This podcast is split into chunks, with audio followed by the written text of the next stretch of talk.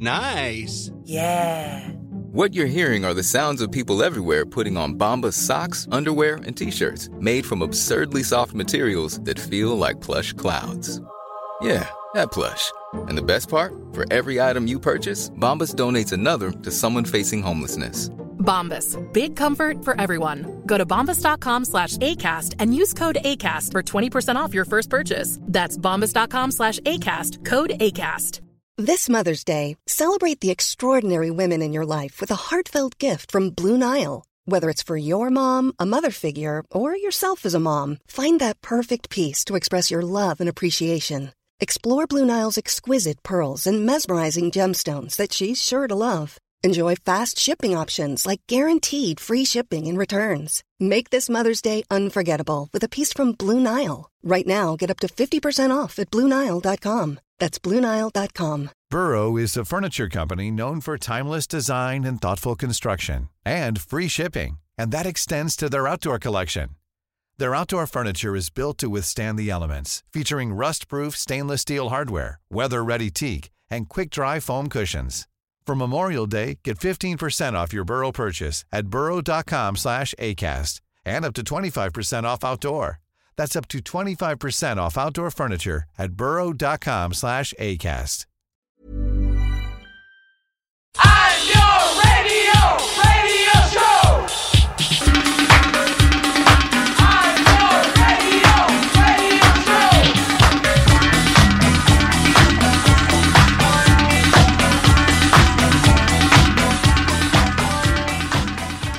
Hello and welcome to the 909 podcast on this final uh, edition of the Best of 2019 series. Myself and Andrea are going to be doing, uh, I guess it's a podcast awards. It's the 909 You're going to Podcast say, I guess it's a podcast. I guess it's a You can call it that. Uh, yeah, we're going to do some uh, a year in review of kind uh, of uh, in little ways. Um, it's things that wouldn't fit into songs of the year and albums of the year. exactly. I think. it could be anything that's happened in music in the last couple of uh, months. 12 months. Yeah, uh, twelve so. months, couple of months.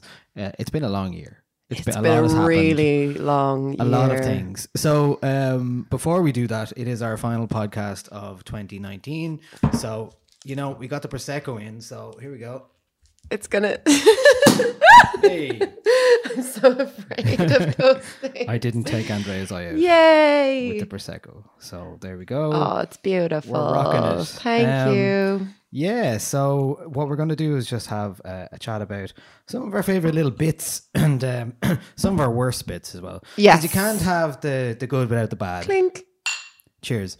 You Um, can't have the good without the bad. And music this year, I think, was uh, well. Maybe I'm biased because we we on this podcast tend to review music that we want to recommend to people. That's true, but So I've been time- listening to like this year was filled with a lot of me listening to albums and songs that I really like, but some terrible stuff did kind of leak through. So maybe we'll talk a little bit about that. Yeah, well. there was some bad things that happened this year. That's why we put in the uh, reasons to be cheerful feature recently. Yeah. because we needed something to counteract the badness. it got to that stage where Um, yeah, pretty much. every time we were talking about what's going to come up in the news, it's like, oh no, Yeah. horrendously depressing. So uh, we'll get to some of that maybe, uh, but maybe some of the more lighthearted elements of it as well. Um, we're going to start with um, some simple podcast awards. Um, They may never come back ever again. Um, Almost they- definitely will not. Yeah. So we're just going to start with, uh, well, the first thing I'd like to award um, is a uh, for best sax solo in a song. We're in agreement on this. Okay, great. Okay, so we've both individually chosen things that we we'd like to highlight, and uh, this sax solo, I'm a I'm I'm I used to hate saxophones. What? Why? I don't know. I just because of Baker Street and stuff like that, and like Do you not like jazz? no, Uh, okay. back back in the day. no wonder you hate when, saxophones. when about ten years ago, probably in the last decade, I really didn't like um, uh, sax. And, Sax, that's um, mental. and then M83's Midnight City came out and made me feel good about saxophone. Good. So, and then now after that, I'm I really enjoy the good use of a saxophone, and a lovely example of uh, in a song that was released this year uh, by a band called Ultramond um, is called "On the Record" is the song, and uh, there's a beautiful use of sax that you just weren't expecting. Oh, okay, it comes out of nowhere. It is. It does come out of nowhere. So I'm just going to play the sax sax bit, the sexy sax Whoop. bit. Here we go.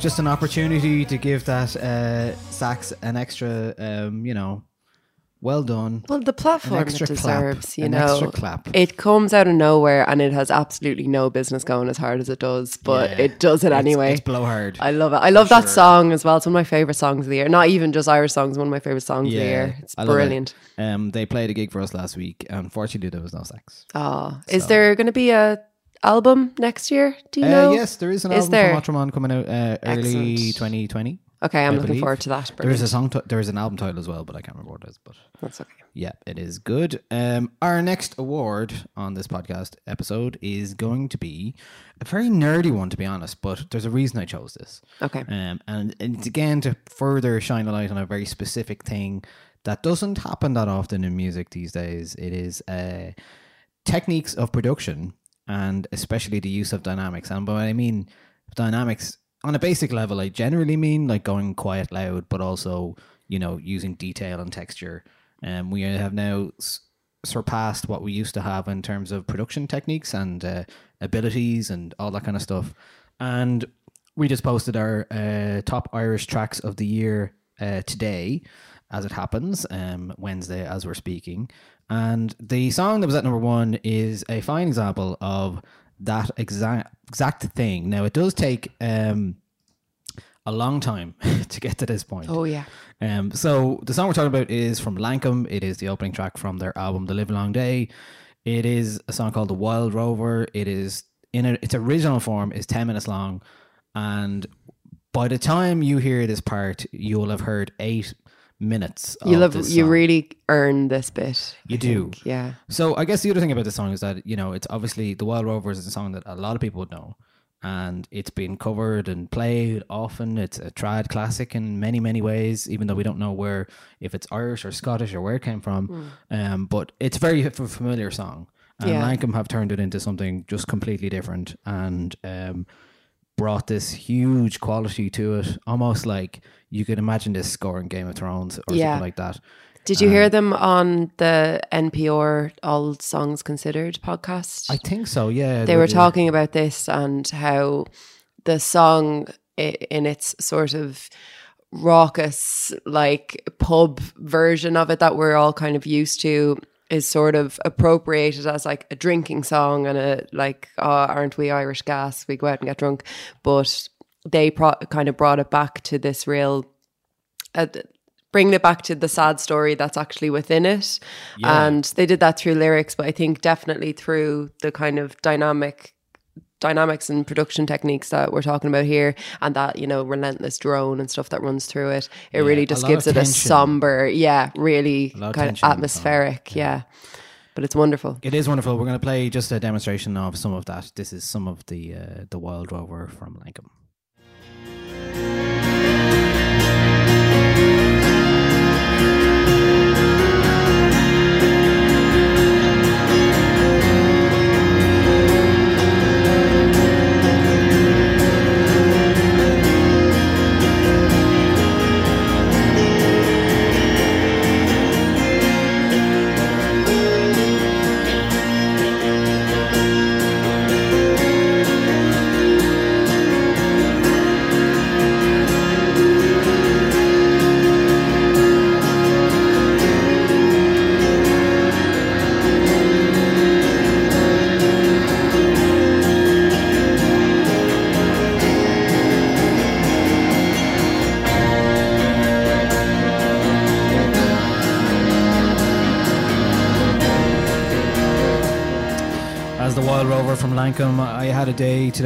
Listened to that song three times. I've listened to that song for half an hour today Wowee. already.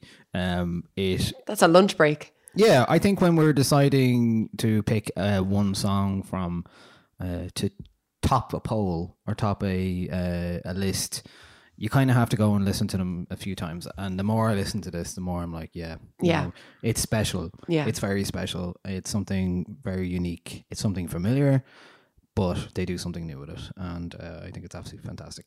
100%. Now, your choice in a similar vein in terms of uh, production and dynamics is from. It's from Billie Eilish, and the song is "Bury a Friend." Um, I think just when this song was released early-ish in the year, um, I was just blown away by it. I heard it on headphones first, and I was blown away by, firstly, how how it managed to make the headphones on my head shake when that really, really low bass moment happens in between the chorus and the verse. And also just how like surrounding and all encompassing the production is. Um it's I remember speaking to a girl who I used to work with about it and she said it was uh, she's been music has scared her before in films and with context and stuff but this is the first song that ever actually just frightened her um just for for its own sake. And i think it's so powerful in its in its spookiness. And all that spookiness is is really deep down there in the production which is done by her brother. Um and i just think it's like this is going to and has already kind of changed the game when it comes to kind of popular music production. I reckon Jack Antonoff and all the big pop producers are going to be like like little magpies taking taking a little bit of the, that Billie Eilish sound into 2020. Yeah, I think with Billie as well, she's just such a unique, cool artist that you know you can't really criticize her in any way because no matter what, um, the the outcome and her output shows that she's clearly a huge talent. Oh, and she's incredible. more talented than anyone maybe expected. Yeah. Um, and a inspirational young person for to be a huge pop star. yeah. Um, very cool, very uh, self aware. Um, doesn't seem to lose the rag No. or lose uh, temper or anything like that. Is very centered. Knows who she is. Knows what she wants. And she seems just kind of really wise beyond her years as well. like she's got a really good head on her shoulders. Absolutely. Um, and all those Vanity Fair videos have shown that even her progression over the last three years as a person Yeah. um, just seems to have her head on her shoulders. Hopefully that continues because I think we'll be talking about Billie Eilish in 20 years, I'm sure. Yeah, I think so. Where we're going. And uh, and I guess, you know, the thing about Billie Eilish and the production and from Finneas and, and herself is that, you know, it's got that ASMR quality to it. Like it's a Mm. very intimate kind of thing. It's a very Which is a very 2010s thing. Yeah. Or even like the past three years, ASMR kind of blew up in a in like everybody kind of knows what ASMR is now. yeah, absolutely. Um, My mic's falling down. Uh, you can probably hear some ASMR with Niall fixing his mic. but yeah, just it she she just kind of grasped that kind of trend and I don't know whether she was doing it on, on purpose or not, but it it just goes to show that like cultural trends influence music and vice versa. Um, I just it's it's just such a powerful production. Even if she was like the lyrics are incredible, but even if she was just singing gibberish, this production alone would be like absolutely outstanding. Yeah, and the fact that they've gone for a beat that is a bit irregular and maybe um, something that isn't very straight up as well is really adds to that. Yeah. And adds to the idea about the song and Billie Eilish and even the album about like dream states and falling asleep and Yeah. that kind of stuff. And I think it was really brave of her to put this out as the first single and not Bad Guy because ba- Yeah. Bad Guy feels like the easier choice between those two. But um, this, I'm really happy that this was the track that yeah, broke this her. was impactful. Yeah. Hugely impactful. Yeah. Let's hear a bit of uh, Bury Your Friend then from Billie Eilish. Listen. keep you in the dark. What had you expected? Me to make you my art and make you a star and get you connected. I'll meet you in the park. I'll be calm and collected. But we knew right from the start that you'd fall apart cause I'm too expensive. Would be something that shouldn't be said out loud. Honestly, I thought that I would be dead by now. Calling security, keeping my head held down. Bury the hatchet or bury your friend right now. Okay, that's Billie Eilish. Um, definitely the pop star of 2019. I think I that say. that track, that track, and Juice are probably the sound of 2019. Yeah, Mm, Juice. So uh, yeah, um, Juice. Maybe I'm going to talk about Lizzo shortly. I'd say, um, because maybe we will be on two sides of the same coin, or maybe we'll be on the same side. This is for uh, another award that will come up soon. Okay. Um, but I want to give a special mention first to a song we've mentioned very briefly, but just to mention it again. Um, this is the best song about being an estranged musician dad. And it's from Alex Cameron, and it's called Stepdad, and I'm playing it again, so feck is. Now that you know why I'm leaving, hopes I don't come back. Of course, she would say that.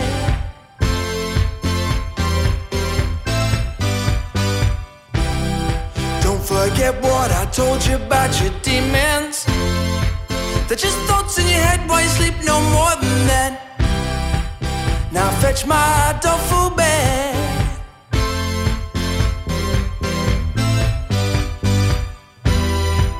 My ride ain't here, then it's coming. I can feel it not so far away.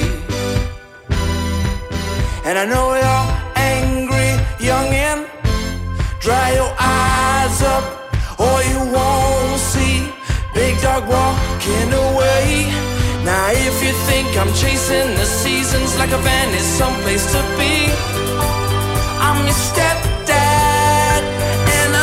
say I'm scheming. Ah, look, he deserves his time in the sun or rain, as it may be today. Um, a great song from Alex Cameron called "Stepdad." Uh, one of those ones that you're just not sure if it's a good song on the first time you hear it because I, so I, I was sure. Can I just say I was sure? Yeah, you were sure. I brought it to You the table, sure. said this is gas, this is brilliant. you were all no, no. I was. I think I was. Wasn't sure. I was. I was like sixty. L- Louise 40, Bruton 60. lured you over to the dark side. I wasn't convinced sure. you. Yeah, maybe, maybe, maybe. Um, but I'm really happy that song's in my life now. Would you say that Alex Cameron is somebody who you made a big turnaround on in 2019? Um, certainly, um, I was familiar with him, and I loved the song with Angel Olsen. yes. but not to the probably the same a huge 360 on him. Um, but uh, it's very it's very rare that happens actually, isn't it? Um, so I can probably can't think of anybody else who. Uh, but I'm definitely more on board with uh, Alex Cameron than I was before. I had that that very huge turnaround this year with a band who you don't like. Um, but Oh. if you Are we, throw, go- are we going there? We're going there. Oh yeah, yeah. It's the end of the year, and this is a band that has defined my year. Back in January, listeners might remember, I went to see the 1975 for a laugh because I thought it would be fun. I went with Mr. David Hanratty of No Encore, and um, he was like, "Ah, yeah, you know, come come along, we'll see what it's like." And I was like, "All right, fine. Um, I'll come and see the fucking 1975." And then I walked out of that place a fan. And if I was to say a band who didn't release music in 2019 who I've listened to the most in 2019 it's been the 1975 so you answered my question. I was going to ask, have you actually listened to him? Oh, like the sound of this summer for me was the 1975. I made my own playlist because I definitely do think that they're more of a singles act now. Uh, at the moment, uh, it remains to be seen with the with the album next year. Okay. But they're definitely more of a singles band. But I just, yeah, fucking can't wait to see them again next year. Well, I saw some of the set at the picnic. I was not interested at all. So, Yeah, That's the picnic. No one's interested in anything. The picnic's the worst. well, yeah, maybe, Um, maybe, maybe if I had seen the Come- uh, arena show, Come to the Three Arena next I year. like the songs. Come on, come next Are year. they back again? Yeah, yeah, yeah. They yeah. I'm, I'm. I'm going with Dave again. Come with us. Okay, maybe, maybe. I think every time Dave and I go to see the 1975, we should bring somebody who's dubious with us and convert them while we're there. Hmm. Okay. Well, that's a very strong stance to start from. um, we will see. Um, so that's 1975. Um, so your most impactful uh, artist who didn't release anything this year, essentially. Yeah, I think so. Yeah, if, if Bonus you're award for that. if you're not counting Father John Misty, who impacts me every day in everything I do, but Impacts you okay. Um, are you a fan? No, I couldn't imagine that. Never heard of the Um, guy. Okay, great. Uh, so my next uh, award um, is uh, my bet, my favorite rap beat of 2019. Uh, hard one to pick, um, but I've settled on this one from Skepta. It is uh, No Sleep.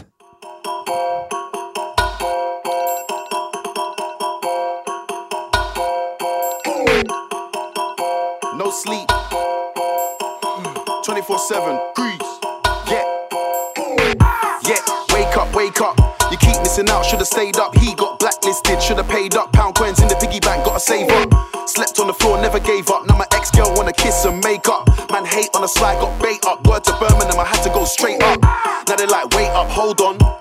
SK level, that's so gone. They wanna know how everything's sold out. Which website do your shoes get sold on? With a style like this, I can't go wrong. Put the clothes on, put my gold on. Thought that I was a victim, you were so wrong. Okay, that is one of my uh, choices for that is my choice for uh, best rap beat of the year. There could have been others in there. There's a an amazing uh, one from uh, Marcus Woods uh, with Rebel Phoenix uh, featuring Mango called Heat Waves that was in there as well. There was the Denzel Curry Ricky song as well. There's all sorts of tracks I could have picked, um, but I've been listening to that a lot. Good. because that beat slaps. it does. So, um, do you have an equivalent? I didn't probably ask you that. so- no, I don't. I'll, I'll take that out. Um, I, I I sprung that on you, so not fair. Staying in uh, in rap, I have a very particular award to give, and this one is for uh, the best um the award for the best song rap song about making a rap song, and it's from a band called Injury Reserve, and it's called Rap Song Tutorial, and it sounds like this. Step 5. Record your hook.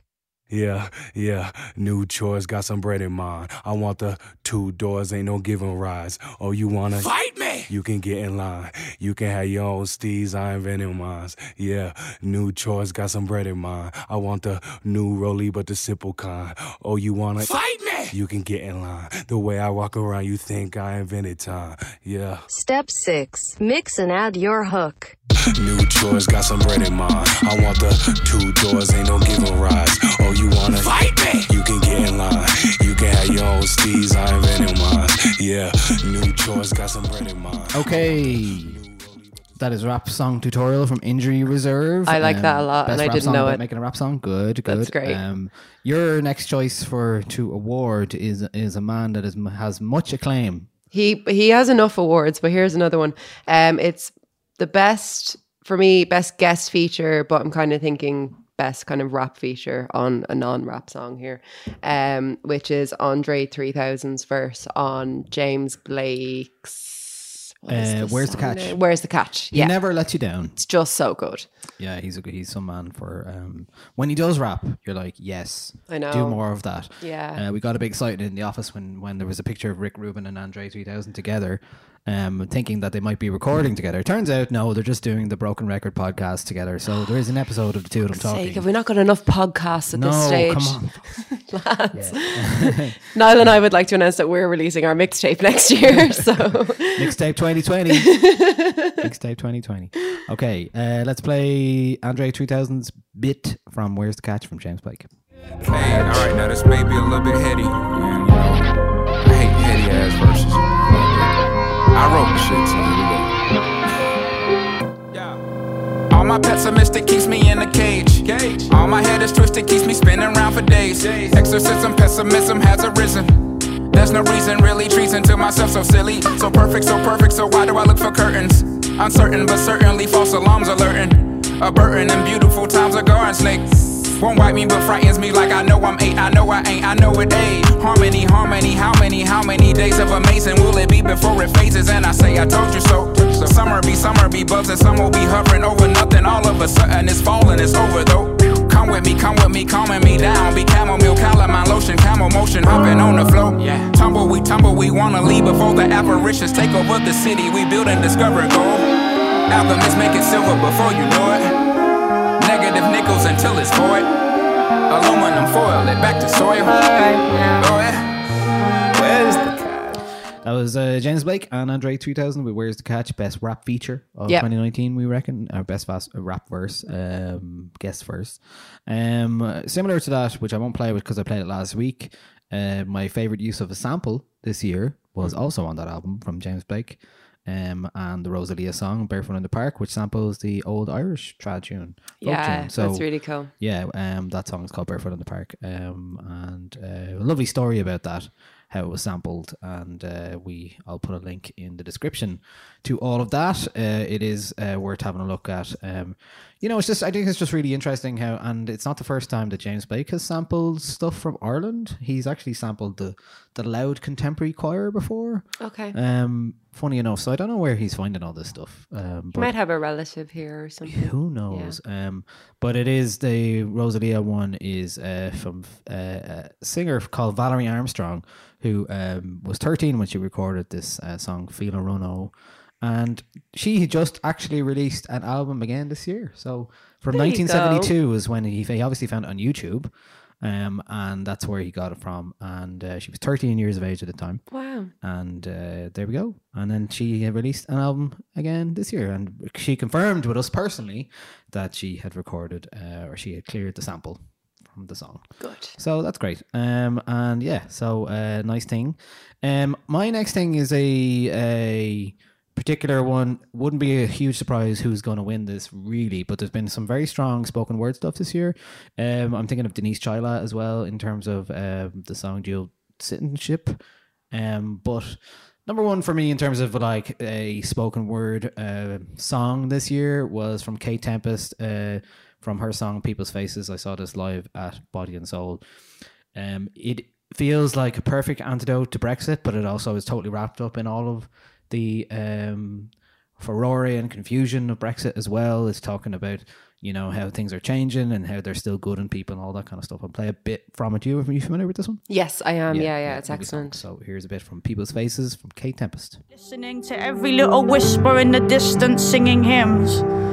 And I can. I can feel things changing. But it's so hard.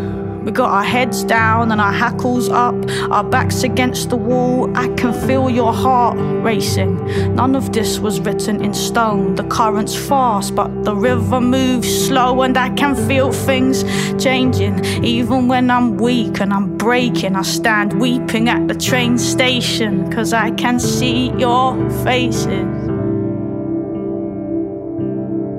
There is so much peace to be found in people's faces.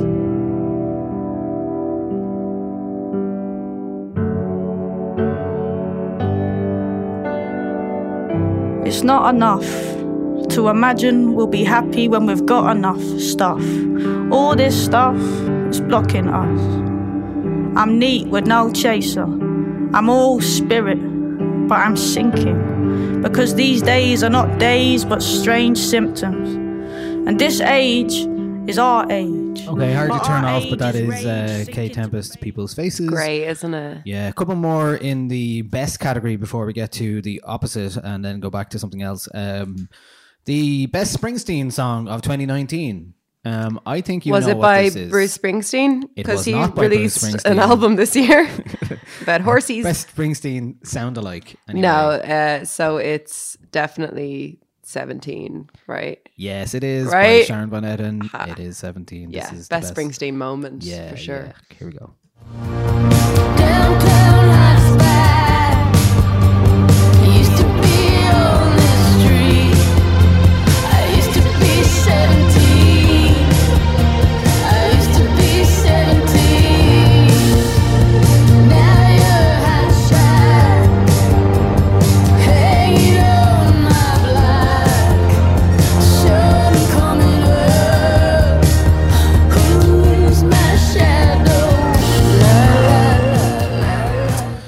Now, something that gets lost in the end of year list, um, generally speaking, because it's of a lower rank than anything else, and you just don't. We always run out of time. We've done it before in terms of EPs, but there are things that do get lost. Um, but I want to give a special mention to the Sim Simma sound system past the aux cord EP.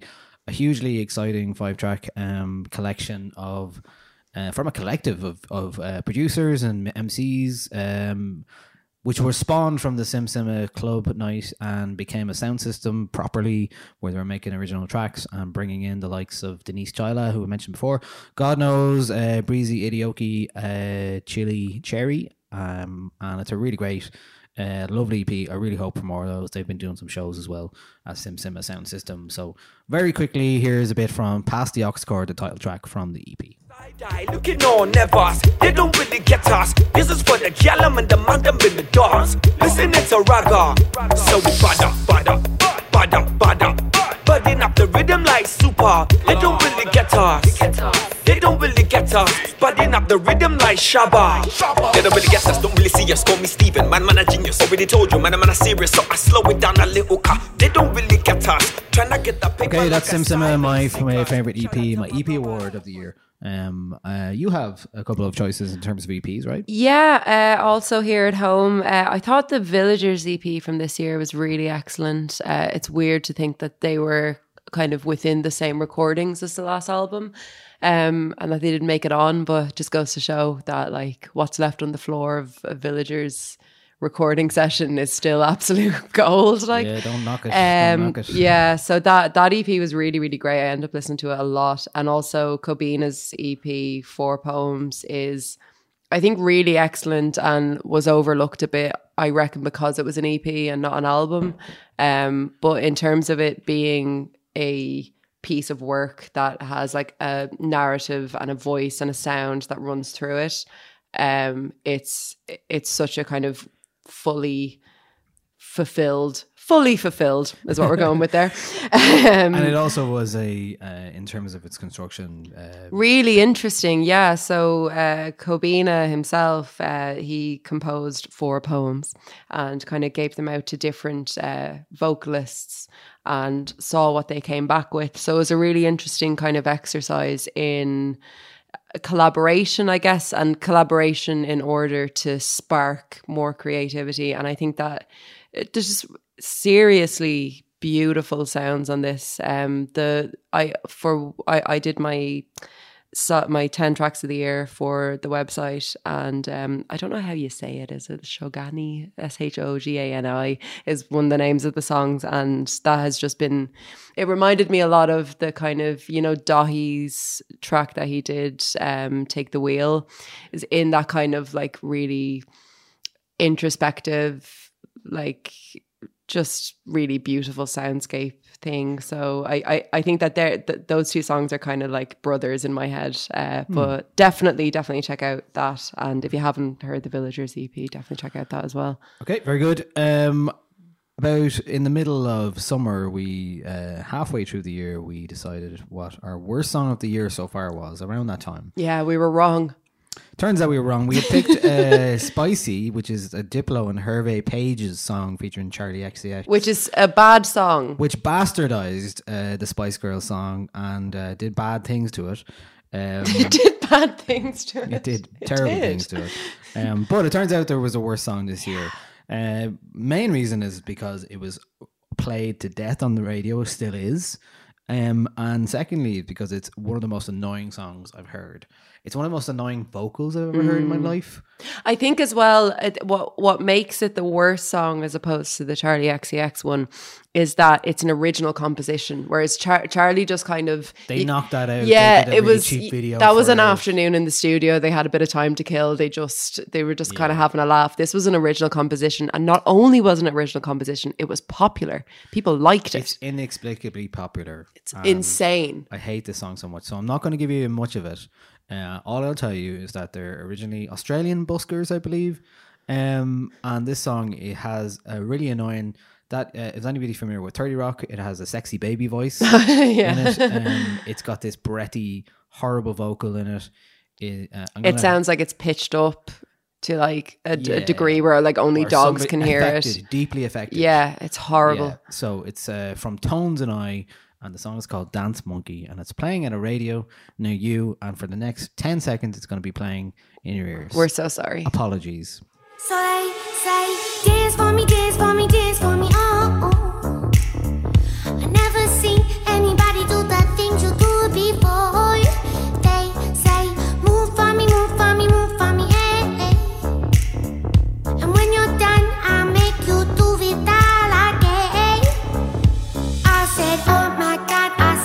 Okay, that's enough. That thanks. That, I yeah. hate that, song so I, much. I just don't understand why. Oh, it's definitely not. I I range. worked in an Oh. office for much of this year where there was a shared Sonos system, but there was definitely like kind of politics around who played things on the Sonos system, and there was a lot of kind of I- I suppose somebody just like typed in like top forty or whatever.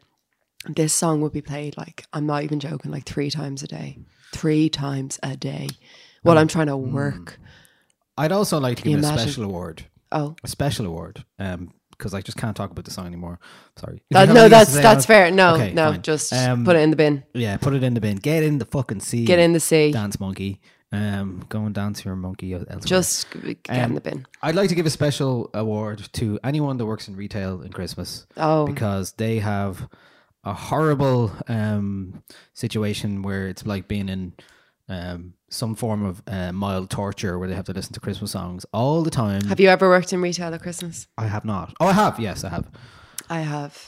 I did actually not not that long ago. I worked in a um a photography studio, you know, where you bring your kids in and we dress them up as like flower pots and that sort of thing. Like lit- literally, I, I won't say the name of the company, but we yeah Good. we we um dress like we dress your kid up as like a flower pot or a fucking I don't- an angel or whatever, but we'd have to spend a lot of the time in also an unnamed uh, shopping center, kind of out and about on the floor, chatting to people and trying to get them to bring their babies in. So we'd be like, "Oh, he's lovely. Has he had his photos done? Get in."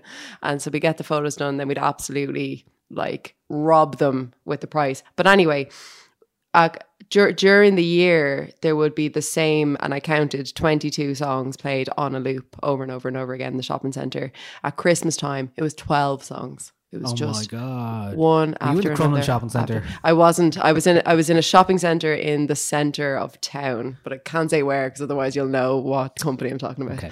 um but it it- is like retail at christmas is bad enough without having to hear Be subjected. yeah It's like you know, you at least you can choose if you want to listen to Christmas FM.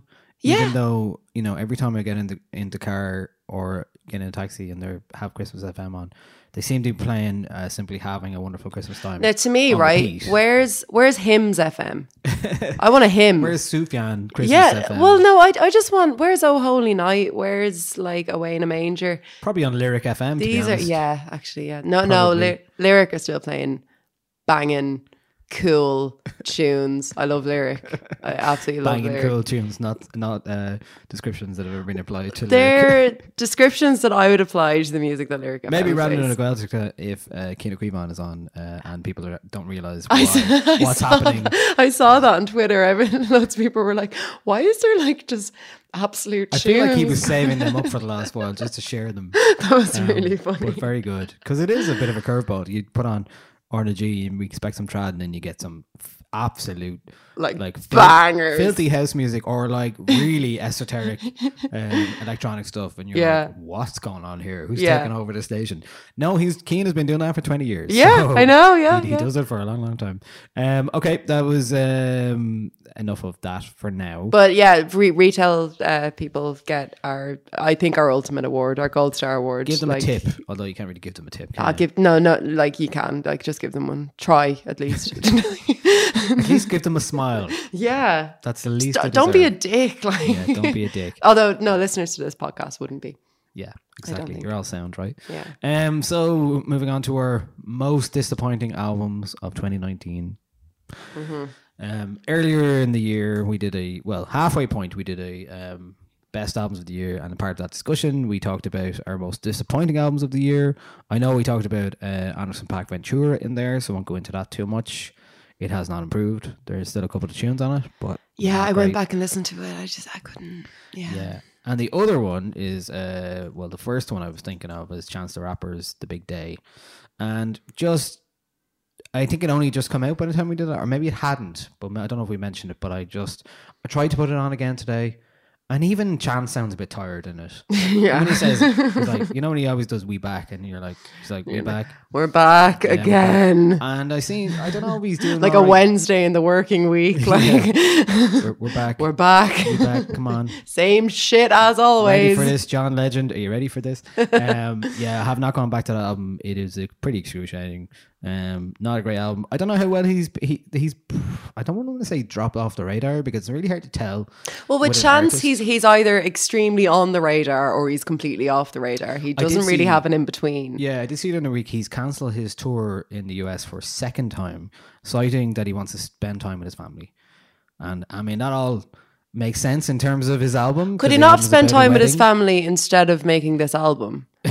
And then we we we'd be back to square he's one. repenting for it, I think. Fuck's sake. um, so Chance Chance has cancelled his uh, sec his tour for the second time uh, next year. Sure, wasn't he cancelling gigs over here Oh, the he's whole never time? played here properly. He had a gig in the Helix that he cancelled. Yeah, I had a ticket to that. cancelled Longitude as well, I think. Um, yeah, so At the Helix, though, imagine that. Chance the Canceller. Yeah. that's who he is. um, anyway, That was the- a really disappointing album. Yeah. really, really disappointing. And you know, his mate as well had had an album out this year. Yeah, let's talk about it very briefly, Right, but not too do it. much. I mean, Um, I have not seen Kanye's "Jesus is King" on any list No, no, me neither. No, week or it didn't even like occur to me. That it was only when we were recording our albums. It was like at the end of the episode. I was like, God, isn't it mad that he released an album this year and it just didn't make it near our list? Like, it, like. I'm not going to say it's like the worst album of the year or anything like it, but it's just It like has some redeeming features. It does. And No, it definitely does. And, and and I think time will will tell as to where it actually falls. But it's by far, I think, his worst album, um, which is a shame. But he he has made some of the greatest albums ever. So it's it's a strange It's a benchmark high- to have it's a high anyway. he's set against, unfortunately. Absolutely. But I think just in, in terms of sheer disappointment, I don't know a single, like, I know a lot of Kanye West fans, and I don't know a single fan who liked it. Yeah, I don't know how much longer we can uh, handle that. Um, will he? Won't he release cycle? And if he, if yeah. he keeps going like that, Yeah. Well, isn't he releasing something on Christmas Day? Allegedly. Oh, he might be. Yeah, yeah. Some Well, kind he of. said that, but like you know, Jesus is risen, I, mean, think he's it's called. also like there was a picture of him and and Dr. Dre as if they're going to make an album together, and at no point And did they ever say they were going to make. It's just a picture. oh, okay. And it could be one of just uh, like us saying mixtape 2020. Like he could just be saying nothing about that. So. But we're we're serious about Oh yeah, we're serious about it. Yeah, yeah, yeah. Mixtape 20- sure. 2020 Yeah, I've got all the is best. happening. I've got all the best rappers lined up and uh, all the best producers. You know who they are. Um, so watch out for that. You know who you are. That sounds like a threat. Gonna start calling in favors. Do you remember Yeah. I featured your I mean, song nine- last it's year? ca- It's called Nine and Nine because you know uh, nine of uh, the nine hostages. So you know, Th- is that it? I take I take no prisoners, but I do actually. It's Um, it's a shame that my rap name is Dre. like that's it might be good for SEO though. So we'll see. Dre Cleary. Yeah, Dre Cleary. Cleary kind of brings it down a bit. Makes it all sound a bit Protestant. Okay, let's move on to our best music documentary of the year. Um, there is a couple that came to mind very uh, quickly. Um, the first one I thought of was um, one of your favorites. We actually did a, a- we chatted about this on the podcast, um, so you can go back and listen to that in full. It is from uh, the Netflix film and uh, uh, accompanying um, compilation or live album um, from Beyonce is Homecoming. Yes. The story of her Coachella performance from last year. Uh, was last year, 2017? 2016. 2016. Oh, shit. I might be entirely wrong with that though, but I feel Um, like it was 2016. Yeah, I can't actually remember what year it was now, but um, it is a fast 2018. 2018 Oh yeah. Jesus. Okay, I don't know where I was going. Time moves fast. But stop. okay, I'll I'll tell you how great this album was. I didn't even know that we were going to discuss this on the podcast, and I had a very long bus journey here, and I was like, going to throw on Homecoming. Like that's I'm I'm listening to it on a week to week basis. It is so stunning, and I rewatched the um the Netflix documentary recently with a pal of mine, and it's just it, it's amazing to like truly capture an artist at their what feels like her peak but beyonce has just kind of gone up and up and up and up so who knows if this is her peak or not but Imperial phase, they call y- it. yeah Where yeah artist can do no wrong. right exactly yeah and it's yeah. It, I think it's the most amount of Beyonce, the person that we've gotten since you know smash hits or like you know those those old interviews she would have done in like the early stages of Destiny's Child. It's the most amount of her we've gotten because she's a notoriously incredibly private person. But we got an insight into her as a mother, as a wife, as a performer, as an artist, as a singer, as a dancer, as a kind of as a boss, like just all of these kind of facets of her um were delivered in such a nuanced yet really really subtle way so it never really got in the way of what you're really there for which is to see Coachella Beyonce Baychella if you will but yeah I was I was absolutely floored by it I cried like six times during it and It's just a really great contextualization of what she actually did and how she did it and Yeah. how- why she did it. and how well. much work goes into Yeah. something like that. It's not just like, oh well, you know, oh Beyonce, she's like, I don't, yeah, I don't know. It's it, it's I, I feel like people take for granted what an excellent performer she is, but when you see the amount of work that went into it, you can't deny that she is up there with Prince. She's up there with Michael Jackson. Like she's up there with Mm. the the best performers of a generation, in my opinion. Yes, I agree. Um, one of the other music documentaries that came out this year, which you might be surprised to hear, was actually from this year, Mm. is the Fyre Festival documentary. Best film of the year. Oh, I had such good times watching that. Uh, I have never looked at anything uh, with such horror and through a cringing. Have you watched it more than once? No, I couldn't go back. I watched it the the week I, I we were. it- I tried to watch the Amazon one. Oh that came out, no! and then I Yeah, no, like, nah. wasn't that was really really boring. Uh, Fyrefest is the best thing that happened this year. I don't care, like as in the The film, what was the film called? just fire. Oh, just Fyre. That was it. Yeah. Um, it's. I I recently finished uh, the latest season of Silicon Valley. Oh and yeah, they- yeah, the last one. Yeah, so they kind of Yeah, take the piss Rust out of Fest. Oh, I love that was my favorite so thing in the whole good. series. It's so and it so just good. opens the episode. The cold open is Rust Fest, and you're like, oh my god! like, oh, they're I'm so glad there. they kept this guy around for just for this. He's so funny. it's so so good. But like even Rustfest in Silicon Valley wasn't even nearly as ridiculous as Fyrefest was. Like Yeah, in reality. and Fyrefest was, you know, the ship that launched a thousand memes. Like it was everywhere. If you hadn't seen it and you were at the water cooler and work. Are you sure you want to talk about was like- water? it was just Poor old Andy. Poor It old was- Andy. oh, He was willing to take one for the team. He is my. I'm gonna say it. If if I was in charge of the Time Person of the Year, it would be Andy. yeah, Fyrefest was amazing. Um, on a on a less jovial, a man who would go below and beyond for, for, for you, no matter what. He would do that. He would go there. he w- he would. Well, that's what he was. Did talking about. he?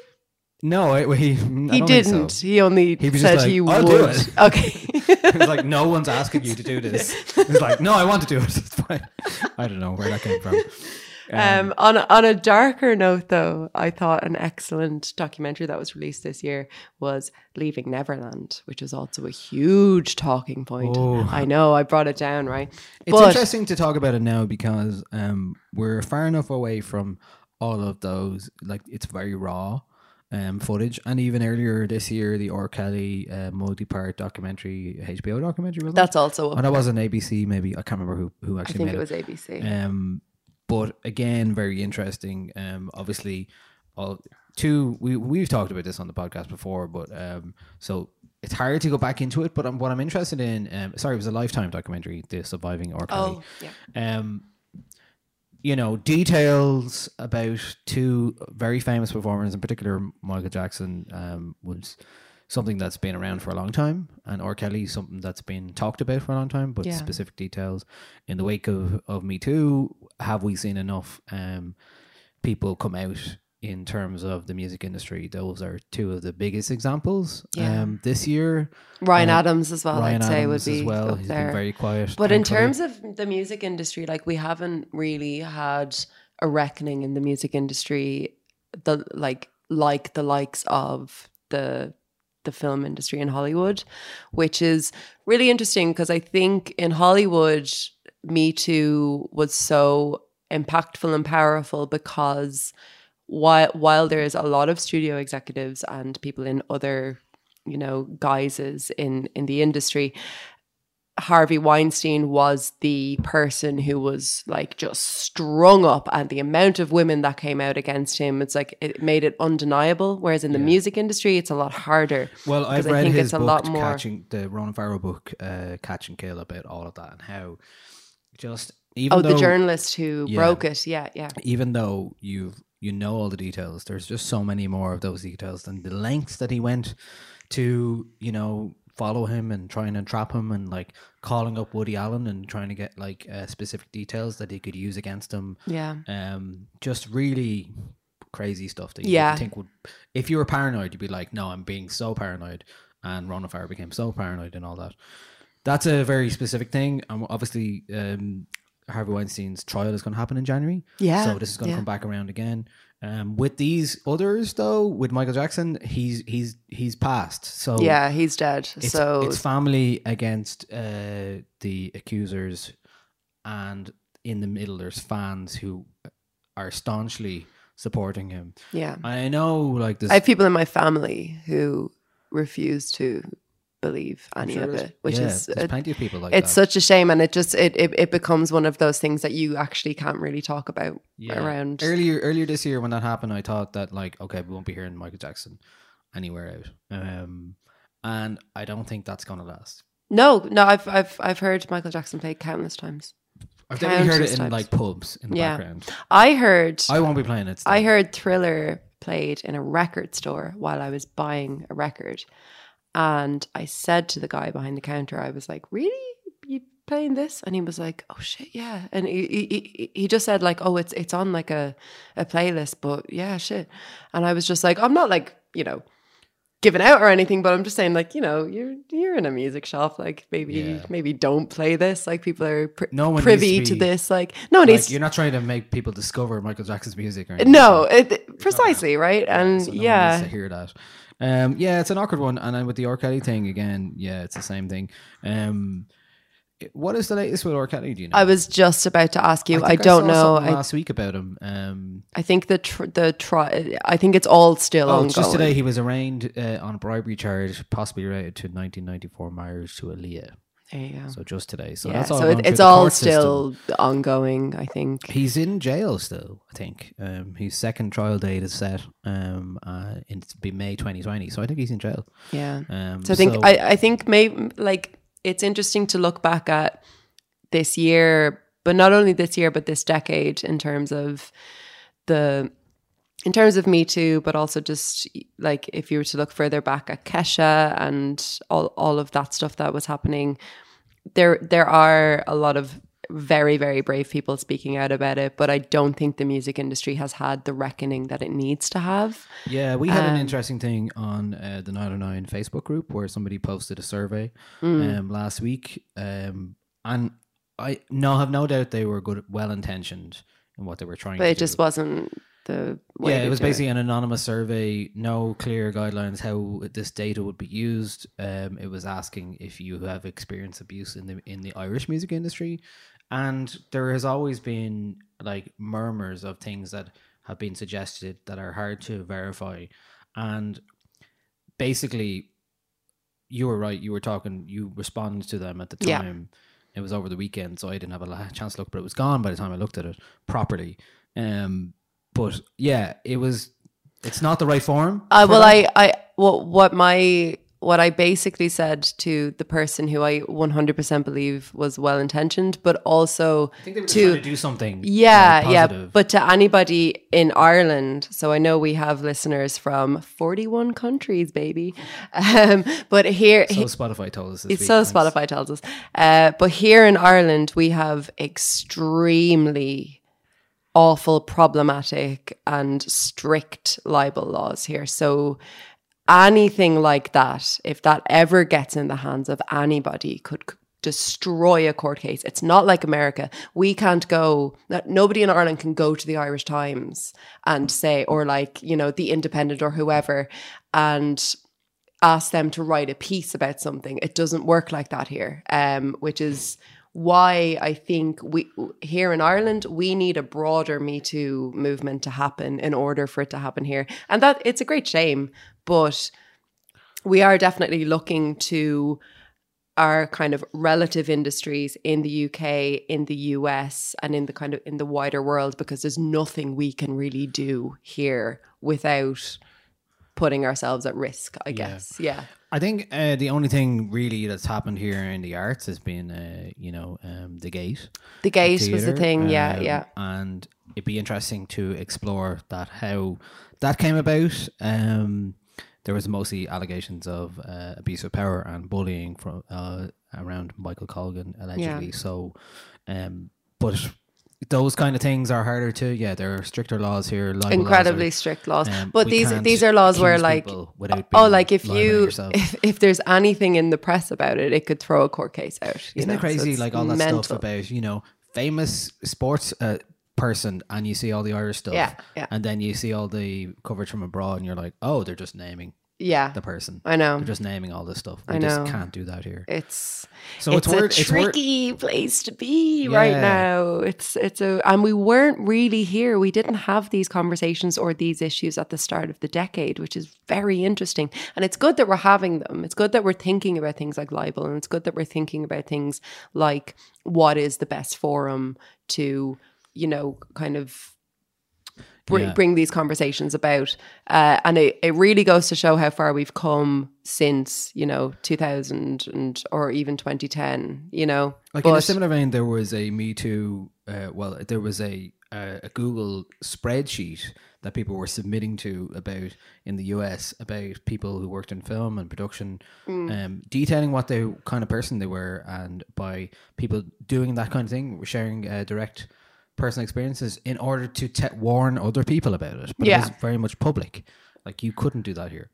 yeah, um, that that here, and I think any any woman who's in the Irish music industry here knows that there is it's it, it all happens in whispers, and that's a shame, but that's where we are with the law. It'd be interesting to, yeah, it'd be one of those things to explore, um, Yeah. potentially about what could be done if. But it's all very like dark. Yeah. Mm. So let's move on to something light. Yes, Um, please. Yeah. Uh, so uh, I think we might have a similar one on this. This is our favorite live TV music performance. I think we Um, probably have the same one. I have two. Okay. I have two. Uh, the first one is Lizzo's "Juice" on Ellen, where she Mm. plays the flute. Oh, it's so good. I've forgotten Uh, about this was in. January this year. This is when we were like going nuts about Juice, and I'm still not sick of this. This song. is when we first met Sasha, I think. Sasha Flute.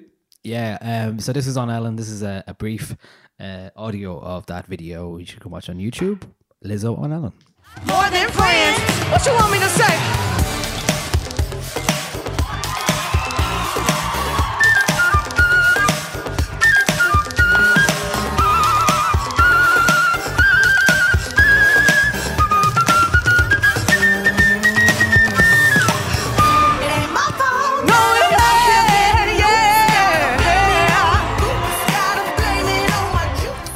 That was Lizzo. Um, Andrea's taking a story while I actually talk on mic right Sorry. now. Um, so this is, that was the best live uh, music performance. Uh, One of the best live music performances.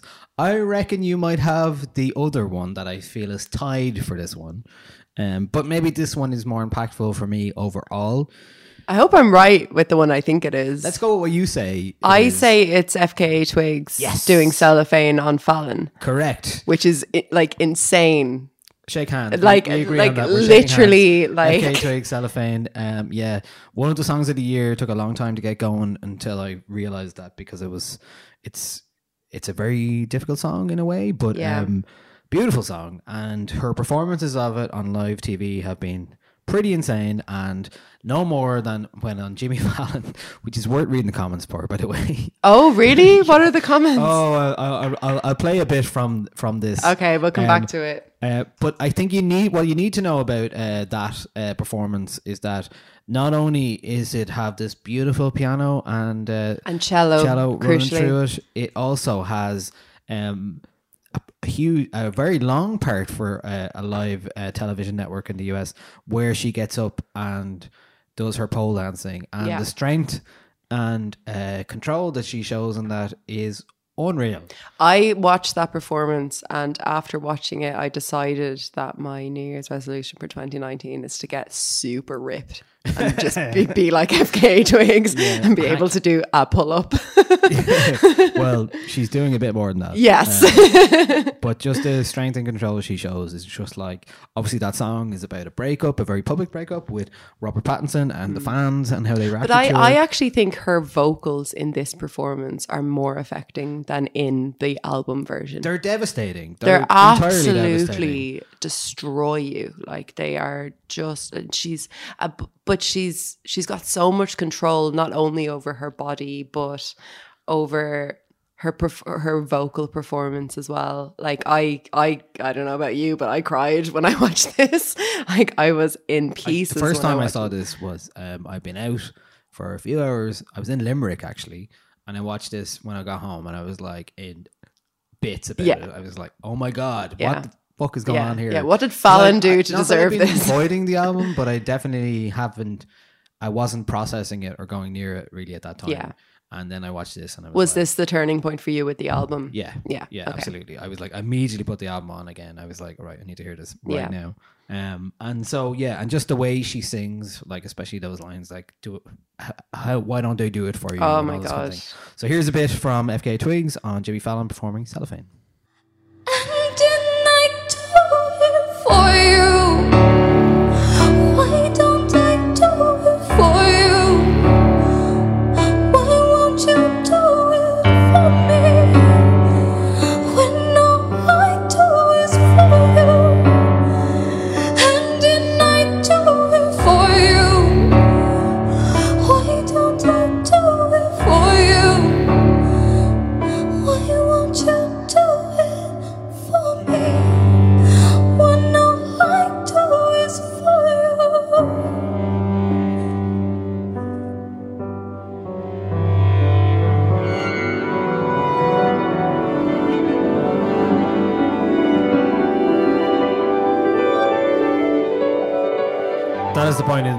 performance where she's disrobing and gets up on the pole dance, and there's another three minutes of that performance, which is absolutely immaculate. You should watch it. Yes, the comments on YouTube. uh, Twigs is like a goddess, and Jimmy is like her little gremlin servant announcing her newest creation. Wait, can you see Jimmy? You can't see Jimmy during the performance. He comes you? in at the end. Ugh. If a painting sounded like this, I would watch it dry for a million years. Oh, that's so sweet. FKA Twigs, more like I lost my wigs. That's such a Um, stretch. I love it. Yeah. yeah, she's she's just been like I a never warm thought that a pole dance would make me cry. right? Yeah. I remember uh, like a good few years ago, maybe 10 years ago, there was this like really sexist thing that was going around, which was like, oh, fe- feminism died. It was something along the lines of like feminism died as soon as women, uh, as, uh, as soon as women started going to pole dancing classes to feel empowered or something like that. And I remember being annoyed at it at the time, and I didn't really understand why I was that annoyed at it. Apart from the fact that like pole dancing and dancing and all of that stuff is like legit and really hard. Um, but then when you watch FKA Twigs doing it, you're like, it's it's an art form. Like it's there's so much more that you can do with that than It's one of the most graceful things I've ever seen. yeah. life. It's it's like a ballet. Like but it's, more it's, to stunning. me. I mean, yeah, no disrespect to ballet because it, it ballet is a hugely difficult art form, but there's something about the the the control required to hold yourself up and also look graceful and Mm. all that stuff. Anyway, look, I'm no expert about all this, but, But I, I- just really appreciate that she's brought this. Yeah. to the Jimmy Fallon show. But I, I, I just love how much it subverts what we imagine pole dancing to be. And the thing that we imagine pole dancing to be is also very, very hard and, and like very difficult and involves you having to be able to literally lift your own weight, which is more than I can do. Look, I've seen Hustlers in the last few weeks, so I yeah, about that. right? Like it, those lads in Magic Mike never went near a pole. Just saying, Not like able to, not able to hold themselves up. Yeah. And and that's the other part about it. Like she is holding herself up uh, also in, in her songwriting symbolically as as well. well, so- right? It's oh, it's just it's so huge. It's such a huge thing. I'm so glad she's had the year that she's had in terms of her success and in terms of like breaking through. getting recognition for sure for Yeah. the album Yeah. as well. Um, so our next award is the best use of music in a TV show. You have a selection for this, I believe. I do. Um, I've complete recency bias with this, but I have been watching Watchmen. I haven't seen the finale yet because I'm waiting for the weekend. But um, I just thought that the Trent Reznor, Atticus Ross um, use of li- life on Mars um, in, I think it was the sixth or seventh episode of the series, was really, really, really beautiful. Um, and I just wanted to give that a shout out because I actually I listened to the song before I'd seen the program, and the song at like it itself is really, really beautiful. Um, so even if you don't watch Watchmen, definitely go and check that out. You can get it on YouTube or wherever. Yeah, Trent Reznor and Atticus Ross. Apparently, Yeah. their next uh, part of their Watchmen uh, soundtrack is them being a band in the Watchmen universe. Oh my something like God, what? Yeah, Luke. Are you told me today. serious? Yeah, that's apparently what it is. It's some they're they're. Is that in, in the finale? I don't know. I don't know, but apparently that's part of what they've done in the next part. Um, Do you know I rewatched The Social Network last night? Was it last night or the night? No, the night before last. And um, they're just they're very talented guys, aren't they? They are, yeah, they're for ve- they're sure. they're real good at music.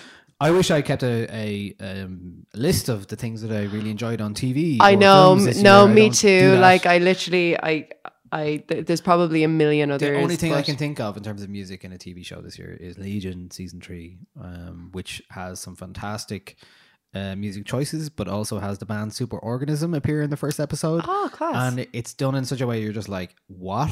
Yeah. and it's fantastic. I Yeah. love it. Yeah, it's great. Uh, also season- one of their songs, something for your mind. season two of Fleabag came out, I think, early this year. Was it this year? Yeah. Well, well, I, I went to check it earlier, and it's on it's on lists of 2019. So I'm very sorry if if it was last Maybe in the year. US it was. But it was yeah, um, but the music in the second series of that, um, which was composed by Phoebe Waller Bridge's sister, um, that kind of like Dominus, like like kind of choral religious music that's in it is really really stunning and really effective so that definitely deserves a shout out as well Very good. Uh, maybe we should stick with other media for now. Oh, okay. Um, I was going to go into best worth beef. Best what? Best worst beef of the best year. Best worst beef okay yes okay Will I, will I will I go into that? yeah yeah Okay. I Why just not? looking back on this, I was just thinking how weird it was and funny it was. And the best worst beef of the year do i know this is Azealia Banks versus Ireland. oh yeah Just to remind you what she said. Um, was this year What did she? So she didn't. She missed a flight or missed a ferry or something like that and spent. no she she was like on a flight oh, got kicked off. of and got course. kicked off it for Right. some unknown reason i think So she spent the next 24 hours crying on Instagram and giving out about Ireland. Um, and the thing, among the things she said was, Don't you have a famine to go die in? You lot are a bunch of prideful, inbred leprechauns. The rest of the world's white folk don't want to associate with you lot at all, and it's because you are barbarians. I'm happiest knowing that the Irish are quarantined on an isle so they can continue to inbreed and keep their defective genes away from humanity. i forgot it was this bad yeah, no. oh my god why I that's, was- that's why I, wanted I almost wanted to bring it up because I was like, oh, that was really bad. That was that was like That the day quite- before or the day of her playing in the fucking like academy or yeah, somewhere. she did actually it? play Yeah. in the end, and she was like, "Oh, I love all my fans." Like, Yeah, whatever. y- And people were sorry. just like we love her. We don't care if she. I couldn't us. make it because I was in a fucking famine. Potato patties, or Fucking- like need to be quarantined. So she still turned up. Um, Um, also, for, for balance, the nicest news story of the year. Mm. We only talked about it very recently. Rod Stewart's model train that he said spent 26 years building. One and million the pride percent. on his face when you see him in a picture, totally worth looking at. It's just like what a lovely man. What a love like more importantly, what a lovely train set. A very nice train, It was model train. an accomplishment. I'm very, very, very proud of him, and I'm really glad It's a that he model train landscape, really. It is. It's, It's so mo- much it's more. It's so much more than just a train. you know, it's like most things that people love so much. Like, like people On- are into Warhammer, and you're like, no, you don't get it, dude. on the Warhammer. beef thing, right? The the beef I do not want or like the person who's involved with a lot of beefs this year, who I do not want to continue that trend trend into 2020, is Grimes. I'm I'm so over her having beef with people. Just stick to the music, hon. Have you heard her new song? New, new, new? She last Friday. No. Oh. Oh, really? Well, I only gave it a quick listen, but it, there's a drum and bass bit in it. I was like, oh, I'm not no. opposed to drum and Mm, bass. You might be when you hear It It reminds me of my Dundalk days going to the spirit store, drum and bass nights Thursday nights. Great, lovely. Big time. was times. An attempt at a whistle. Didn't work. Um, okay, so we're going to move on to the live arena now once more before we uh, almost wrap up. Um, and we're going to discuss our gig of the year or gigs of the year, maybe. Yeah. Um, I have a list that I made um, that have five on it. I'll Okay. briefly count them down. Um, and ha- actually, since I made this, has this changed? No. Um, five was the Strokes at Electric Picnic. I was very surprised by how shut up. good they were. Yeah, the- whatever. at the yeah, picnic, you even saw the though- Strokes at Electric Picnic. Yeah, yeah, yeah. I'm a lifelong Strokes fan who hasn't seen them live. I get it. Yeah. Well, even though Julian Casablancas was being um, either Perfect. out of the way, I, I, Me being it perfect. all over the place. It was great. Perfect. It was exactly what you want from the Strokes. Like, Um, absolutely. After that, I would pick uh, maybe Jon Hopkins. At All Together Now was one of the highlights of the year. Um, we had the Chromatics in Vicar Street as well. Oh, oh, sorry. Do you know what? I'd actually scratched the Chromatics because in the same venue, I put in Girl Band, probably even higher Oh. up on that list. What's going on my list now? Girl Band, maybe the gig of the year actually, um, but closely around it or hovering around it is Julia Jacklin at Whelan's. The first time we saw her, Oh. um, and then Lizzo at the Olympia. So Cool. that was a that was more like a, a communal experience. That was the most communal experience of the year I've had. Lizzo at the Olympia. Maybe Girl Band might have been my favorite gig. of the Liz year. at the Olympia was great because we went up to the box and those ladies that were in the box just welcomed us with open arms. They were just like, "Come on in, have a party Just with look us." like you belong. They were just they were the most crack. I love them. Uh, in terms of best gigs for me, mine is definitely right. So I'm going to say Girl Band is up there. Uh, I went on the Friday. Lizzo's up there in terms of just like the gig that everyone wanted to be at, and it it like achieved what it was supposed to. Like everyone was talking about it, everyone was trying to get tickets. You went, and it was actually as good as you thought it was going to be. Uh, Julia Jacklin is up there because she was just so effortlessly charming and brilliant. The 1975 is up there for stage production. Um, like I've I've actually never seen a gig like it. It was unbelievable and like I mentioned earlier, completely turned me around on the band.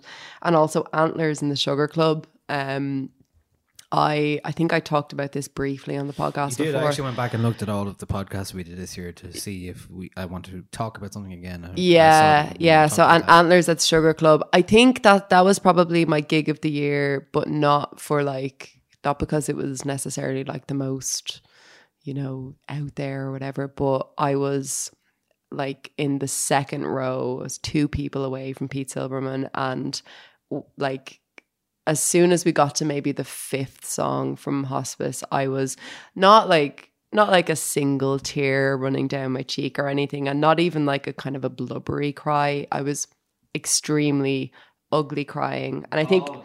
it's my gig of the year because it it it awoke a lot of like emotional shit in me that I then had to go and deal with, and it reminded me that music actually has the power to trigger shit in you that you don't even really know is there. So I, I left that gig absolutely like physically, emotionally, like mentally destroyed and it stayed with me for a good week after and i mm. actually booked a therapy appointment like the week after it. So i mean if if you go to a gig and you book a therapy appointment because of it it's probably an impactful good gig. So yeah, and i think an, anybody who's listening who was at that antlers gig will will definitely know what i'm talking about. Like there wasn't a dry eye in the house. Like it was insane Okay, um, I know you're but not a big festival goer. So I don't know if I went to a festival, festival of the year. Went to a festival. You went to All Together Now. Went all together now. That's right. And I saw Father John Which Misty was and a contentious one Smith. this year. Yeah. Um, hopefully, it will all be ironed out by next year because they've already announced a couple of good acts. I'll they? go again next year. Would you? Uh, No, see, yeah. I think yeah. a lot of people will. They forget. They I just- will. I think they will have to. They will know. They ha- They already know they're going to fix it. But see, the big thing for me in 2019 It can't happen again. when it comes to festivals is that I realized I can do one night at a festival and no more. Great. And that's it. Do it. Um, but I if do. you if you drove, you could actually just drive home. that's it. Yeah. Yeah. Perfect. Yeah. Like. Although part of the fun is staying up late. Yeah. I went. I went a bit early altogether now, but um, Um, I mean, I didn't go to any more festivals than altogether now, so I guess that's my festival of the year. Yeah, I'm sure a lot of people are thinking about buying tickets, or maybe they have bought tickets for Christmas for other people. Iggy Pop and Girl Band are playing all together now. A lot of the other festivals have announced um, their first few acts, even Forbidden Fruit. Yeah. Park High Gin and Loyle Carner and Underworld are on that. Um, there's a few others out there. Independence has has- whole thing is out. Independence is announced. Um, Picnic. C session. Picnic. Well, speaking of, because we haven't had a chance to talk about this because we've been doing end of year stuff. Oh, yeah. But uh, Body and Soul has left Electric Picnic. Yes. And do you know what they've called the replacement? So, soul and body. Mind and body. Mind and body. No that's it. joke. Yeah. No Oh no, I was I was furious about that. The brazen neck on them. Like that's stunning. like that's genuinely stunning. Like um, hmm. mind and body. But anyway, speaking of festivals, my favorite festival this year because it's just a different festival from anything else. Um, it was It Takes a Village, which was my first one this year. Mm. Um, main reason is because it takes place in mostly under a roof, so uh, the Irish weather is not a problem. It's all mostly indoors. Um, there's also uh, you can play crazy golf and uh, go go karting. But you stay in a chalet, you stay in a house, Mhm. you have a nice time. I had a great time there this year. It was my first uh, festival of the year, and I definitely be going back. Um, as the website says themselves, uh, it takes a village has forever changed the concept of an Irish festival. I mean, this is their words. It put the roof over its head, makes its bed, and popped the kettle on. Oh, that's so nice. So that's what I want from a festival. Yeah, Yeah. next year I definitely want to go to another love story. Oh, they have announced some acts. Oh, go on. Romare, Pillow Queens, um, Junior Brother, uh, Scary Éire, Bantam. Great. Nice. I didn't. know. I just copped Lovely that. acts. Lynks Afrikka. Lynks. Is that an act called Lynks Uh, Afrikka? So there's a few. There's a I good few that. acts announced there. There we go. Yeah, next year I definitely want to go to another love story because of your recommendations should. about it. It's I know. good. No, I, will- go next year. I was year. almost going to uh, New Year's Eve, um, their New Year's Eve party this year, but I've decided instead I'd like to have a local New Year's Eve in Dublin, and I've never had one before, as in like out of the city centre. So the Circular uh, is a bar in Rialto, just open very close to where I live, Hmm. and um, I'm going to be Lumo is going to be playing there on New Year's Eve, and we're going to have a nice dinner beforehand and go down and have the buzz. I'm so gonna if you're be looking in for something to do on New. Year's Eve, do that. I'm going to be asleep at 12.05 because I love waking up with no hangover on New Year's Day. I feel like I've got a head start in the year to everyone else. Top tip. Everyone will catch up on you though. Yeah, yeah I guess. But at night, it's a good day. You don't have to a say good- it. Good long walk. Go for a good long walk that day. Yeah. Um. And speaking of like festivals, I guess one of the acts that I saw, one of the, one of the new discoveries in terms of like I was aware of them, but I had never seen them live before, Mm. and I saw them twice in the same weekend at Takes Village, and then a couple of times we hosted their other trad band that is TPM from Dundalk. Mhm. Um, just absolutely brilliant live, and then the Mary Wallopers, their trad uh, side project. I can't wait to see them live. They're so good. Oh my god, they're so good. So just a really rowdy uh, trad band and uh, on on stuff. on live fe- festival performances i have to say i i liked Kojaque before all together now this year but i didn't i feel like he clicked with me this year during that gig because he had the live band with him and i just i don't know i, I felt myself getting like really really excited about That's what his future music. gigs That's why I'm still like going to gigs all the time because Yeah. you if you don't if somebody can do it live. Um, in a way that you, because you can hide under production and all that kind of stuff, but if you can do that stuff live, Yeah. you're you're showing your and Yeah. your And Kojaque, bless him, did it through kind of bad sound at the time as well, which is really, really unfortunate. But he just sounded like him and the band and all the guests he had just sounded so, so huge. And I think something really, really clicked with me during that set at All Together Now. And then I became like a Kojaque like stan after that, which is great, you know. Look, we're nearly at the end of our Yeah. podcast. We actually are going to a gig after this. We are. Um, what do you have left that you haven't um, talked about? TV shows and movies, and then Oh, I have a trend, future. a music oh yeah, trend. was, I knew I had something else. My favorite music trend that happened this year was that everybody just lost their shit about ABBA at, around like March. it was just like a huge like ABBA moment. I think it was because uh, there was a film. Everyone shot the ABBA bed. Yeah, and what are those films called? Mamma Mia. Uh, the new Mamma Mia came out, and then everyone just realized or remembered how much they love ABBA. So I think the first half or quarter of this year will be defined by just listening to a lot of ABBA again. Uh, The the ABBA orchestral thing is happening as well, isn't it? oh, when's that? It's in the Three Arena soon. Oh, I didn't know about that. I should go to that. Three Three Arena, uh, Valentine's The weekend. tree. Oh, there you go. Saturday, fifteenth of February. There you go. Lovely. Uh, I think they were involved in that in some way, right? Because that was the thing. Is that the thing you're talking about making new songs for? And then Wait, they, they weren't quite ready for. No, that was a that was a thing where they were going to have holograms. Oh, And no, that was like to happen in like Sweden or something. oh, right. Sorry, this thing. Is, I think this is just an orchestra. I thought this was. Yeah. Okay. No. Forget about that. Yeah, no, no, there was some other thing where it was like ABBA holograms and stuff, and it was like, but none of them are dead. Like, why can't they, why can't they just come? Can't they just come? Can they just be there? um, those, yeah, I think those are all my my um awards. Okay. Do you have, um, in terms of uh, what we normally talk about at the end of the podcast, would be your what you're currently listening and watching and reading and all that stuff. Yeah, it's Do been a few have- weeks since we did that because we've been on list Yeah. So Um, I don't even remember. I've watched so much stuff this year. I can't even tell you what my favorite thing would be. yeah, so I guess um, move. I mean, this year was the the year of Game of Thrones and the ending of all that. Like, but just even the excitement of all of it was just like I can recommend Lindsay Ellis, who is a YouTube video essayist, did a two part thing on. She's like a, a film studies person. Uh, she's absolutely incredible. You should definitely check her out. Um, she did a uh, a double feature video essay on why Game of Thrones seasons eight season eight didn't work.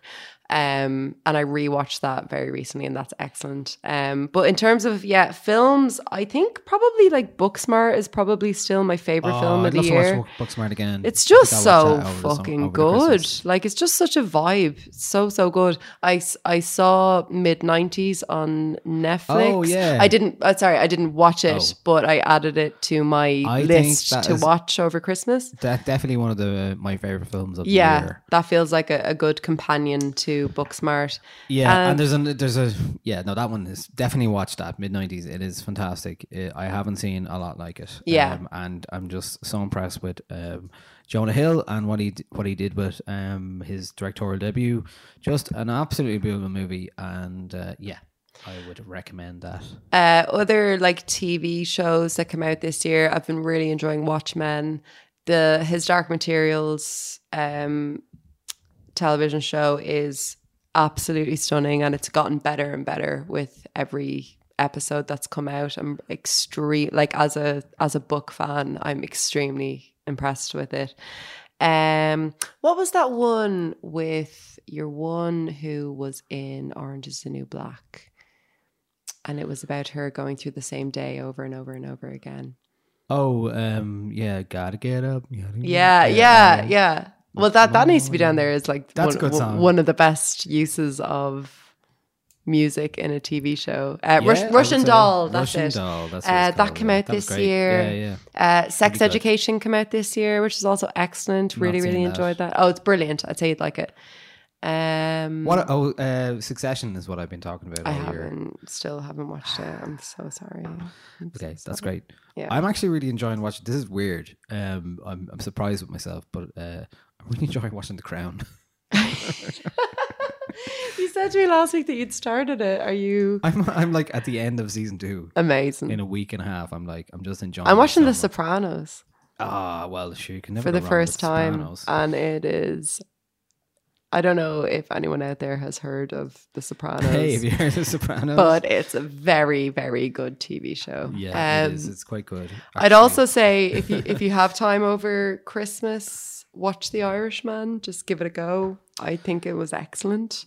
Yeah, it's very. I thought it was great. It's good. It's good. I don't think I enjoyed it maybe as much as uh, a lot of other people, um, but maybe just the mood I was in. I don't know. That's that's okay. That's yeah, it's all right. Yeah. Um, But yeah, no, like in, in terms of thinking about what I came out, mean, in Baby Yoda, like the Star Wars film is out tomorrow, and Baby Yoda's already like succeeded it. is he in terms of importance? The Baby Yoda isn't going to be in the new Star Wars, is he? No. Oh, I don't think so. Oh. It would be weird if it was. okay, all right. I haven't seen the Star Wars program. I've watched. I, I'm I'm waiting. It's, it's very light and it's like uh, episodic, so it's very much like um, like you're watching Stargate, but it's in the Star Wars like I, universe. I saw somebody describe it as something like like watching Xena Warrior Princess or something like that. It's Oh, like- okay. It's not quite as like uh, trashy is that. Uh, trashy maybe isn't the word, but like Camp, I like guess. daytime TV is that. Okay, because sure. everything has like emotional weight and like well produced and isn't like shit Mm. uh, looking. But I'm uh, just waiting for somebody to make a compilation of the Baby Yoda, and I'll just watch that. To be honest, and I'll probably get like ten out of ten look, for me. I It's a like he's Baby very Yoda cute. podcasts or a pod- very cute. I could start a Baby Yoda podcast. Uh, Baby Yoda gifts. So the word podcast came up on my screen there, so I said it. Um, Baby yeah. Yoda's very cute, and I'm happy that he happened. Yeah. I'm suspicious of him, given that like Dis- Disney now. good. no, but Disney now owns Star Wars. Oh, they're just being smart. It's so Baby, smart, yeah, but being smart is also being exploitative of people's money in the run up to Christmas. Yeah. But that's just me being cynical, I guess. Okay, that's fine. Um, Yeah. that's allowed. You're allowed to be cynical. Yeah. If if you weren't being cynical at some point, I'd be worried about you. Yeah. Um, okay, what have we got left? Um, I think the last thing really is to discuss, um, to leave it on the music doorstep. Yes. For another year because Sure. it is our final uh, episode of the year. Um, I don't know. We'll be back in January, I guess. Um, I mean, I hope so. January, we're going to take a few weeks off. Yeah. I'm going to be really rusty by the time we get back. Um, but it'll be good because everyone needs to take some Because this episode was such smooth sailing with the Yeah. bottle of prosecco that we managed to like plow through. True, true. And we have a gig to go to. Oh, Barry season two. That was the other thing. oh, Barry's good. Yeah. Yeah, Barry was very good. Um. Anyway, sorry. Yes. So my final question for you, my Oh. final award, or it's not really an award because kind of award something that is going to happen in the year. Someone you're really excited about, uh, or expect to be raving about in 2020 in terms of music. Well, given that I just found out that Outremont are going to be releasing an album in the beginning of next year, I'd say I'm probably going to go for them. Like uh, off the back of on the record, I reckon it'll probably be really strong. Um, You should listen. They have a couple of other tracks out, um, very different than that, but uh, really good. Okay. Um, other than that, I'm really, really, really hoping to hear from Father John Misty next year. Uh, we didn't get anything from him this year, so We got a reference to him um, yeah, we did. Yeah, goddamn on the Lana album. man child. Yeah. um, and I am also really looking forward to the new 1975 album. That should be great. I hope the new Harry Styles album is good. Um, and he's touring next year, so I'm looking forward to catching him finally live because I never saw him with One Direction and I never saw him on his own tour because He hasn't done my well no he has he Has played he? played in the three arena this year Oh, right? Okay. on my boyfriend's birthday whose name is Harry absolute bullshit I had to make a decision and look I'm just going to say it now because I know that my Harry doesn't listen to this podcast I made the wrong decision I, sh- I should I should have gone to the gig Okay, uh, that's what I'm looking forward to in 2020. Yeah, I'm just I'm looking forward to. I I re- I really hope some people come out next year that really surprise us in in the guise of Lizzo or Billie Eilish or even like Lana Del Rey, where it's like you think you've got a perception of an artist and then you don't. I really I I love that feeling at the beginning of the year where you don't really know what's going to happen. Yeah. Yeah, it's very exciting. Um, I'm already excited by a few different uh, Irish women who are about to release some stuff. Um, one I know who has an album out in January. I've heard it. Very, very good. Aoife Francis. Okay. Song that she has out is called Blow Up. It's brilliant. Um, and I saw her live at Other Voices. She's fantastic. Um, Denise Chaila, who I've talked about already in this podcast, has at least an EP or a collection of songs coming out in 2020. and she's only going from strength to strength in terms of going from a spoken word poet into a full on rock star uh, rapper. Um, and then uh, completely different to that, Rachel Lavelle had a song out this year called Perpetual Party, which really Great song. established herself as something really unique on the Irish music landscape. And I will hope that we hear more of that.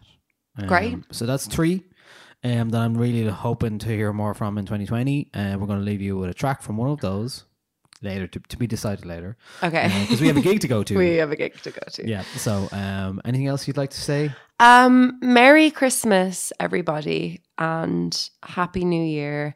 And you don't have to talk about politics with your family if you don't want to.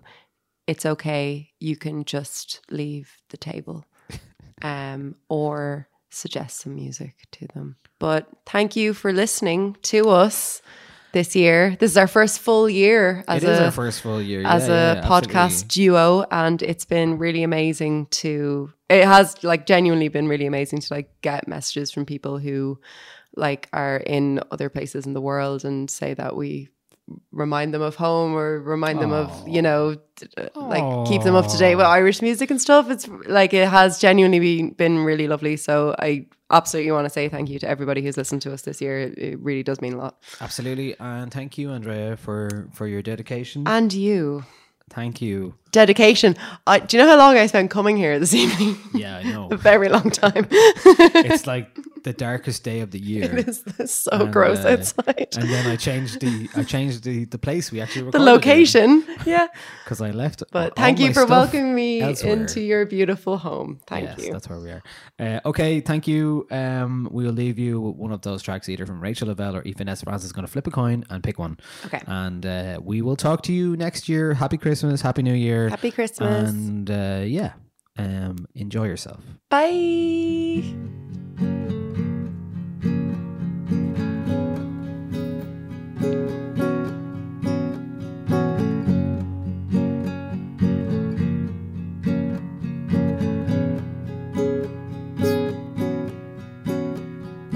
My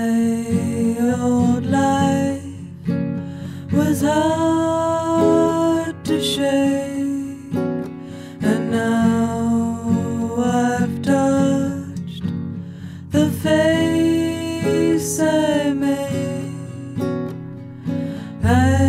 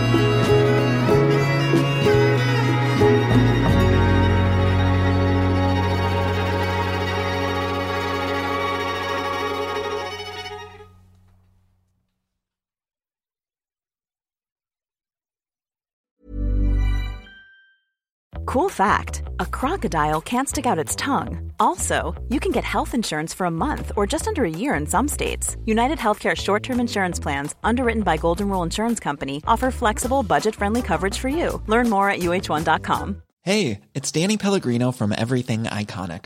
Ready to upgrade your style game without blowing your budget? Check out Quince. They've got all the good stuff shirts and polos, activewear, and fine leather goods, all at 50 to 80% less than other high end brands. And the best part? They're all about safe, ethical, and responsible manufacturing. Get that luxury vibe without the luxury price tag. Hit up quince.com slash upgrade for free shipping and 365 day returns on your next order. That's quince.com slash upgrade. When you make decisions for your company, you look for the no brainers. And if you have a lot of mailing to do, stamps.com is the ultimate no brainer. It streamlines your processes to make your business more efficient, which makes you less busy. Mail checks, invoices, legal documents, and everything you need to keep your business running with stamps.com. Seamlessly connect with every major marketplace and shopping cart. Schedule package pickups and see your cheapest and fastest shipping options from different carriers with rates up to 89% off USPS and UPS rates. And with the stamps.com mobile app, you can take care of mailing and shipping wherever you are. Make the same no-brainer decision as over 1 million other businesses with stamps.com. Sign up with code program for a 4-week trial plus free postage and a free digital scale. No long-term commitments or contracts. That's stamps.com. Code program.